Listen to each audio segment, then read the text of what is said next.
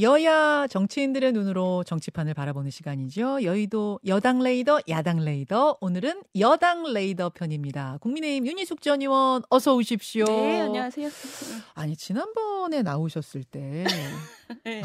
안철수 의원하고 이준석 전 대표가 아, 소위 자빠졌네 논쟁, 네.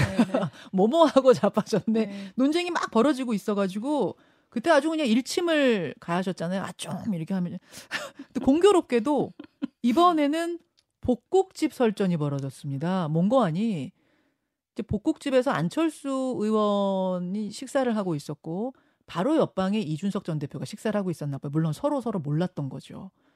근데 이제 안철수 의원이 어, 그 주말에 있었던 이 그 뭡니까 어, 미스터 린튼 이제 이뉴한 위원장한테 영어로 이준석 전 대표가 얘기한 것에 대해서 에, 비판을 에. 하고 있었던 모양이에요. 음, 음. 그 소리가 고스란히 옆방에 전해진 겁니다. 그러자 이준석 전 대표가 안, 안철수 씨 조용히 하세요. 밥 좀 먹읍시다. 이러면서 이게 보도까지 됐어요.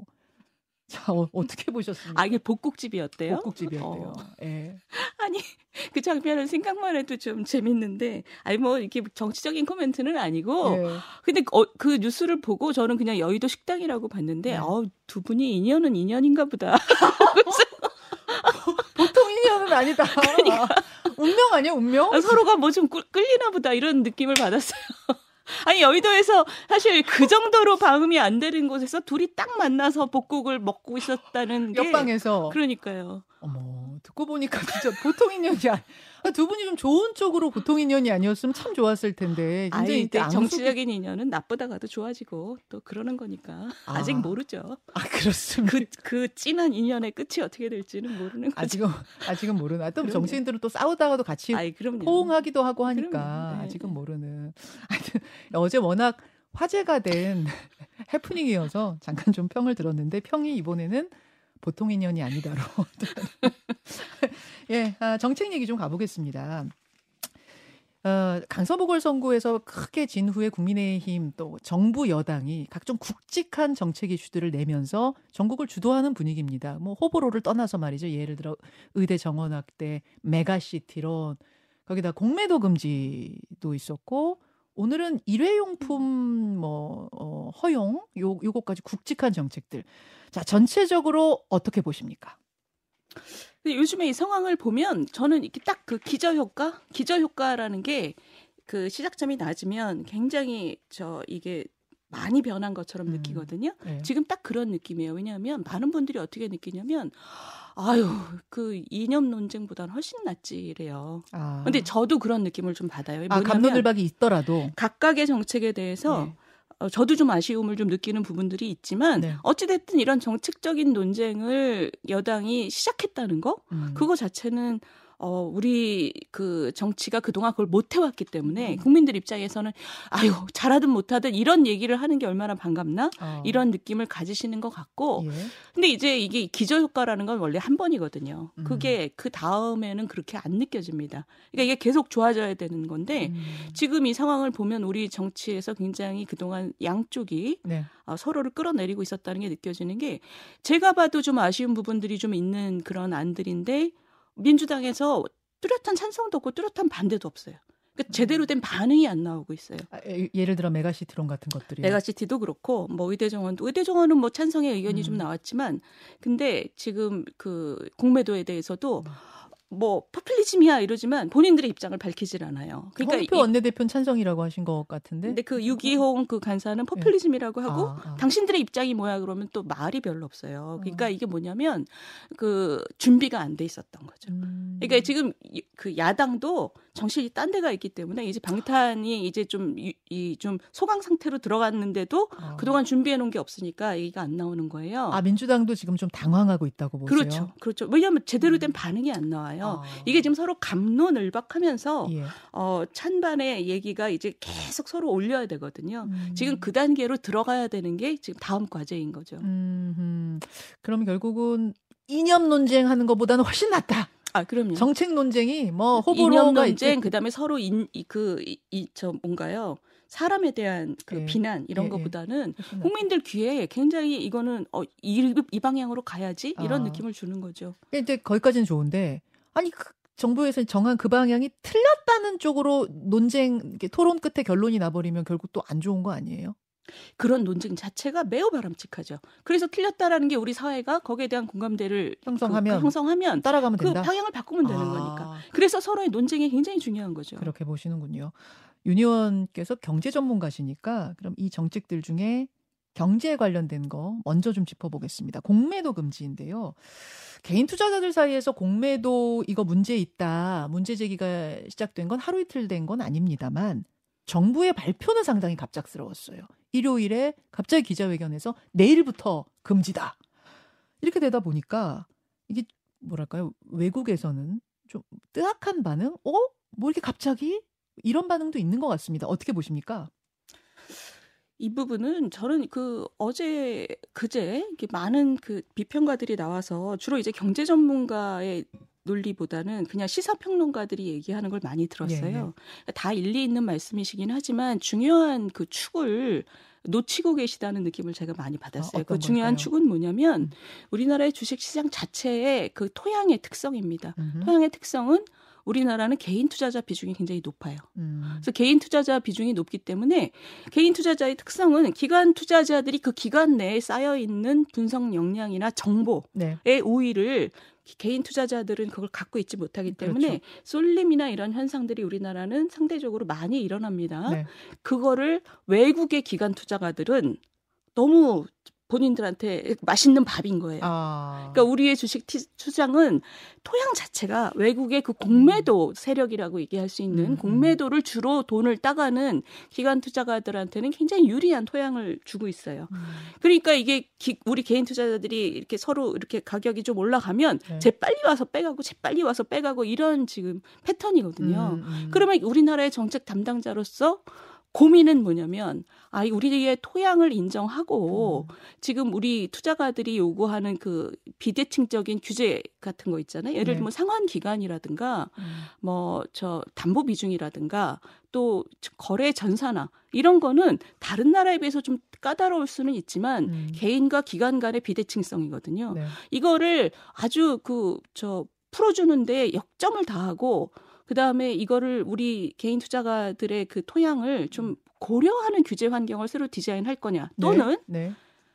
외국 그 외국 투자자들한테 어 우리나라도 다른 금융시장이랑 똑같아라는 환경을 제공할 거냐 이건 음. 고민인 거예요. 음. 저는 이 두 가지 가지고 지금까지 우리 정부가 뭐 역대 정권이 문재인 정부도 마찬가지고 이 정부도 그렇고 갈피를 좀 못 잡았다고 봅니다. 음. 지금 그 금융위원장도 지난달에 예. 국감장에서 아 이거 다른 나라보다 더 까다롭게는 못한다라고 얘기했어요. 예, 예. 근데 지금 한 달 만에 입장이 바뀐 거잖아요. 네. 그 와중에 금감원은 어, 한 100여 개 되는 외국 기관 투자자들의 그 불법, 네. 그러니까 무차입, 무차입 음. 공매도를 그 불법 케이스를 발표를 했어요. 음, 음. 그러니까 이제 개인 투자자들의 그 불안이 음, 극도로 달하는 거죠. 이런 상황에서 저는 이번 결정은 그동안에 우리가 갈피를 못 잡았던 것의 결과이고 아, 지금 이 결정 자체는 저는 일리가 있다고 봐요. 근데 어. 문제는 이게 예. 의미가 있으려면 예. 지금 정지 앞으로 뭐 6월이든 뭐 2월이든 3월이든 예. 이그 금지 기간 동안 정말 의미 있는 네. 그 규제 환경의 개선을 만들어내야 되는 거죠. 다음 6월까지잖아요. 일단 일시적인 중단이. 저는 그게 6월로 딱 정해져 있다고 생각 안 하고요. 어. 이게 개선이 되면 그 기간을 땡길 수도 있고 안 되면 뭐 좀더 어. 늦어질 수 있는 거 중요한 건 제도 개선을 해서 그럼 공매도란 제도 자체는 있어야 합법적 공매도는 있어야 한다고 아, 보세요. 합법적 공매도는 그거는 뭐 모든 사람이 동의하는 부분입니다. 아. 그 왜냐하면 이게 거품이 많이 껴 있을 예, 때 개인 예. 투자자들이 오히려 예. 저 예. 손해를 볼 수 있기 때문에 음. 그거를 가격 발견 기능이라고 하거든요. 음. 이게 그 기본적인 그 가치로 그 음. 가격을 음. 되돌리는 기능은 순기능이에요. 음. 그러니까 그거는 있어야 되는데 우리는 그것이 외국 기관 투자자들이 와서 돈, 돈을 너무 쉽게 음. 따먹을 수 있는 그런 오케이. 환경이라는 거죠. 그러니까 공매도의 합법적 공매도의 순기능은 분명히 있다. 그렇죠. 살리긴 살려야 한다는 말씀이신데 불법 공매도를 어, 좀 더 적극적으로 우리가 뭐그 예. 전산화 과정을 예. 전산화해서 모니터링을 하고 예. 그리고 개인 투자자들한테 굉장히 불리하게 돼 있는 규제 예. 개선을 하고 아. 이런 아. 게 지금 중요한 거죠. 그걸 좀 멈춰놓고 하기 위해서 좀 중단시킨 그렇죠. 거다. 특히 이 전산 시스템 같은 경우는 음. 그런 필요성을 이제 인정이 좀 되지요. 예. 그러니까 근데 제가 볼 때는 이게 그 개인 투자자들의 그 불안과 불만이 굉장히 크기 때문에 이 이거 좀 잠깐 게임 정지 이런 음, 측면이 있는 겁니다. 사실은 게임 정지의 느낌 해놓고 정말 이거를 global standard에 크게 음. 떨어지지 음. 않으면서 우리 토양의 특성을 제대로 반영한 규제를 우리가 지금 모니터를 하면서 만들어내야 되잖아요. 음, 음. 이거에 대한 시간을 지금 요구하는 거죠. 음. 아니 근데 첫날 공해도 금지 어, 한 첫날 무섭게 오르더니 어제 다음 날인 어제는 또 급락했습니다. 벌써 이렇게 널뛰게 하는 거 보면 이게 공매도 금지 때문 아니냐 좀 걱정하시는 분들 아, 저는 있더라고요. 금융위원장이 그게 뭐 다가 아니라고 말씀하셨는데 저는 그 이게 주 이유일 거라고 저도 봐요. 예. 왜냐하면 공매도 해놓은 사람들이 손해 안 벌려고 확 샀다가 예. 이제는 또 그걸 파는 그런 과정에서 그 근데 문제는 이거는 충분히 예상됐던 거죠. 아, 이건 충분히 예상된 것이고 이거는 일종의 조정 과정이라고 볼 수 있는데 예, 예. 두 가지가 있어요. 지금 이 과정에서 대인 투자자들이 아 이게 공매도 때문에 음. 가격이 움직이는 부분이 꼭 공매도가 아닌 것도 이거를 금지한다고 다 나아지는 건 아니다. 이런 음. 이제 음. 우리의 그 지식이 음. 저 늘어나는 부분도 있지만 제가 보다 주목하는 거는 네. 공매도 금지 기간 끝난 다음에도 네. 계속 이런 가격의 변동성이 음. 그 우리 우리의 그 규제 환경의 미숙함 때문에 생긴다면 그러면 욕 먹어 싸죠. 알겠습니다. 그래서 일단 중단해 놓고 제도 개선하는 것에 대한 찬성이다 그 말씀이시고 제대로 된 개선을 해야 되는 그렇죠. 거죠. 그렇죠. 당내 현안 들어가기 전 한 가지만요. 오늘 아침에 나온 정책입니다. 발표된 정책. 플라스틱 뭐 일회용 컵 이런 것들 지금까지 규제했었어요. 계도 기간이었어요. 그리고 보름 후면은 완전 음. 중단이었는데 보름을 앞두고 어 다시 허용.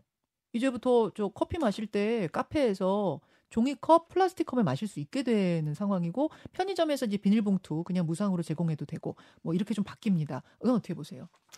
저는 이게 좀, 어, 약간 거칠다는 느낌을 받았어요. 오늘 아침에 신문 보고. 네. 왜냐하면, 어, 충, 우리 사회가 이렇게 가야 된다는 거는 우리가 다 동의하는 거잖아요. 음. 이, 저, 어, 보다 친환경적이고 기후 변화 이런 그 위협은 어마어마한 위협이거든요. 그래서 음. 우리 젊은 세대들은 30대 같은 경우만 해도 집에 쌓이는 이 재활용 용품 예. 때문에 굉장히 불안해요. 맞아요. 근데 문제는 뭐냐면 우리가 보통 때 다닐 때도 아주 소상공인들 있잖아요. 음, 음. 소상공인들 같은 경우에 식당에 뭐 음. 조그만 식당에 종이컵이라든가 네. 오뎅 파는 저 그 저뭐 길가에 계신 분들 이런 분들은 분들. 우리가 아 이런 데는 또 종이가 없으면 또 굉장히 먹고 사는 것도 음. 힘들어지겠다 이런 느낌이 들 때가 있거든요. 음. 자 이거는 아 우리가 이거를 좀 디자인을 좀 제대로 해야 되겠다. 그러니까 속도 면에서 예를 들면 아. 큰 커피 체인이나 이런 데는 저는 음. 엄격하게 해야 된다고 생각해요. 예. 그러니까 그 집을 그 여력이 있는 예, 곳은 예. 그리고 좀 식당 중에서도 사이즈가 있는 곳들은 음. 이거를 저는 지키고 이 방향으로 가는 방향성을 분명히 하되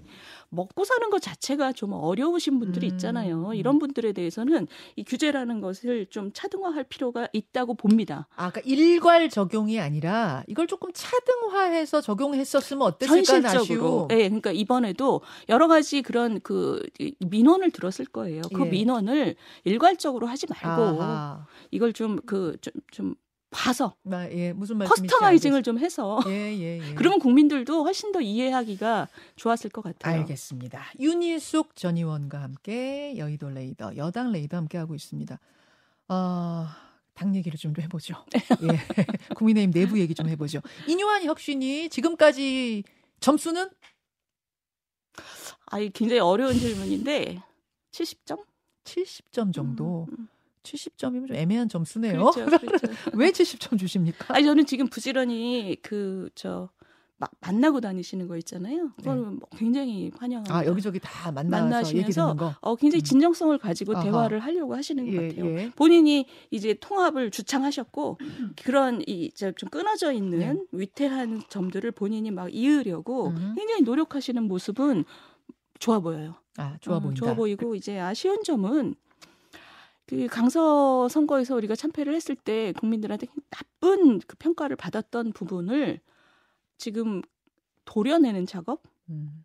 그거는 당내에서 쓴소리를 해야 되는 작업이잖아요. 예. 근데 그거를 이 저 인 위원장께서는 아 난 월권은 안 한다. 월권 뭐, 한다. 그 부분은 매우 아쉽습니다. 아 월권 안 한다. 네, 왜냐하면 지금 월권 하라고 그 자리에 오시라고 한 거죠.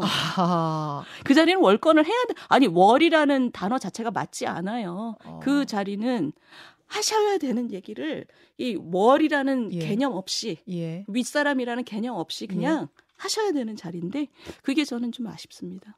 그러면은 그 어떤 담을 넘어야 할 거냐에서 말하자면 대통령실에 대해서는 지금 쓴소리 아직 아직까지 한마디 안 나왔는데 할 수 있을 정도가 돼야 된다고 보세요. 어 저는 그러니까 대통령에 대해서는 저, 저 본인은 뭐 굉장히 그 동양식으로 자랐기 때문에 온돌식에서 자랐기 때문에 온돌의 아랫목.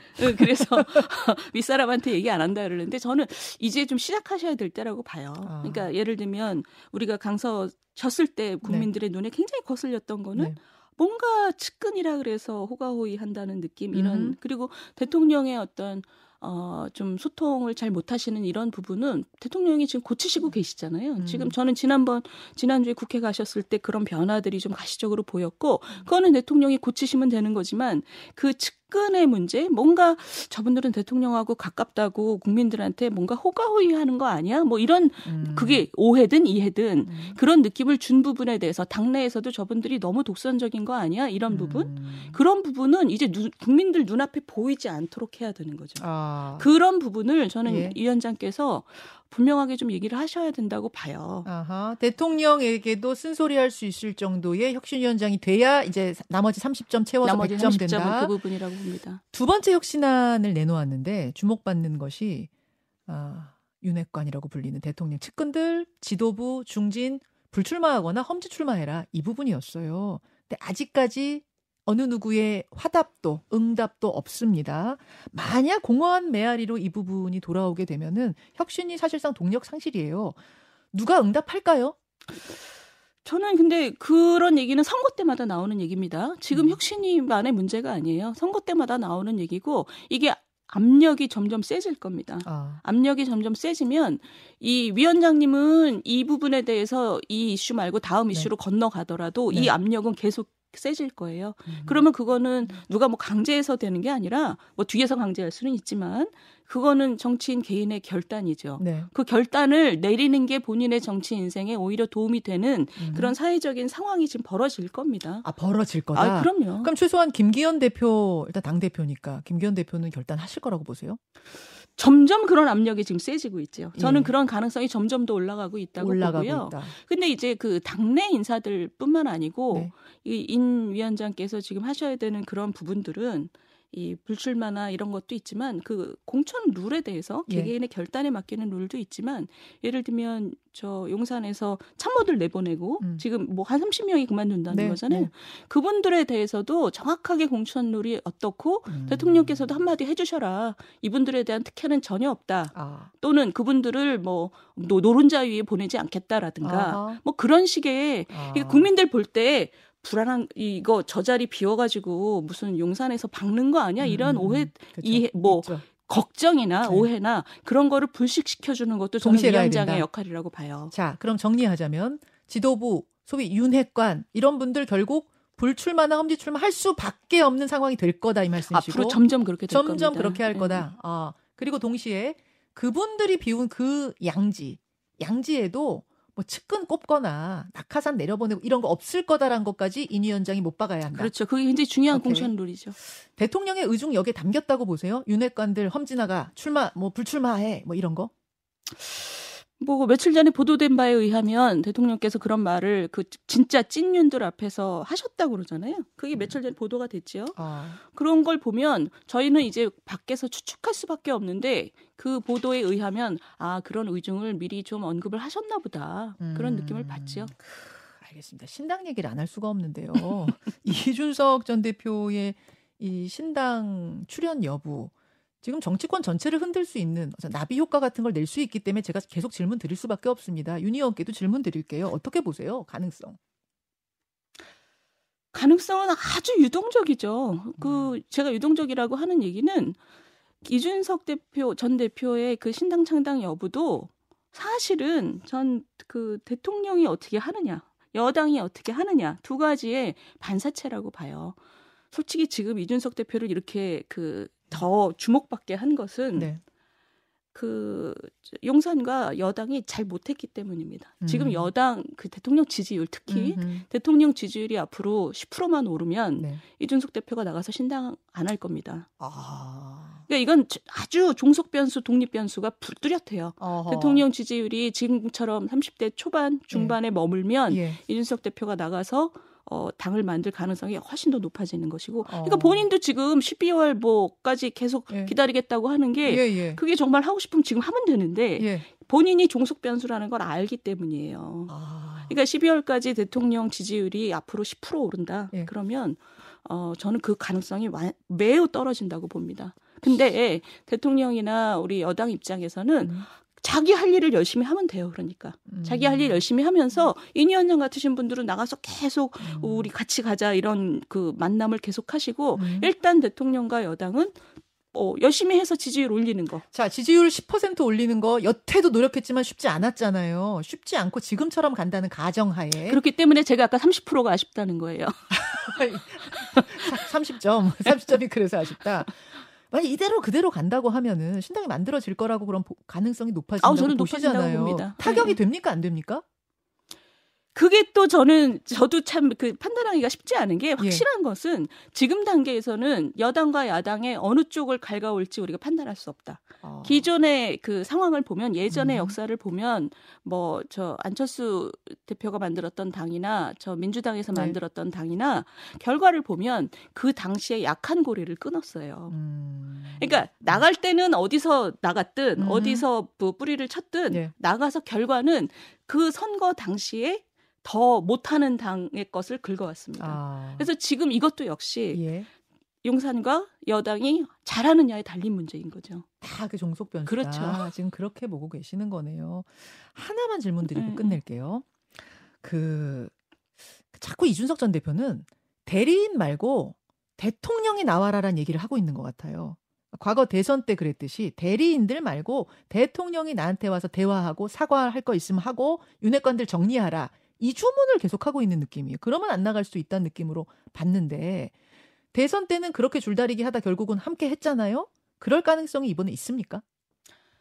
아 가능성이요? 예, 대통령이 나 뭐 사과를 한다든지 과거에 이것들에 대해서 의사 표현을 하고 다시 뭐 극적으로 대선 때처럼 손잡고 티셔츠 같이 입을 가능성. 지금보다 더 망하면. 그러니까 역시 독립 변수는 이쪽이죠. 아. 이쪽에서 정말 지금보다 더 망하면 더 망하면 그 저 뭐라도 해야죠. 지금 완전히 굴복하라는 얘기잖아요. 대통령한테 네, 그렇죠. 이준석 대표는 지금 그럴 수 있는 건 이준석 대표가 이, 이 지, 아. 낮은 지지율 속에서 굉장히 그 상대적인 위치가 강하기 때문입니다. 아. 거망하면 그렇죠. 근데 인 위원장께서 지금 알겠습니다. 가서서 말씀하시는 거는 음. 이 정도면 그래도 성의를 보인다고 생각하시는 음. 거잖아요. 음. 그걸로 막을 수 있을지 없을지는 음. 저 지지율에 달렸죠. 여기까지 여당 레이더 윤희숙 국민의힘 전 의원 고맙습니다. 감사합니다. 김현정의 뉴스쇼는 시청자 여러분의 참여를 기다립니다. 구독과 좋아요, 댓글 잊지 않으셨죠? 알림 설정을 해두시면 평일 아침 7시 20분 실시간 라이브도 참여하실 수 있습니다.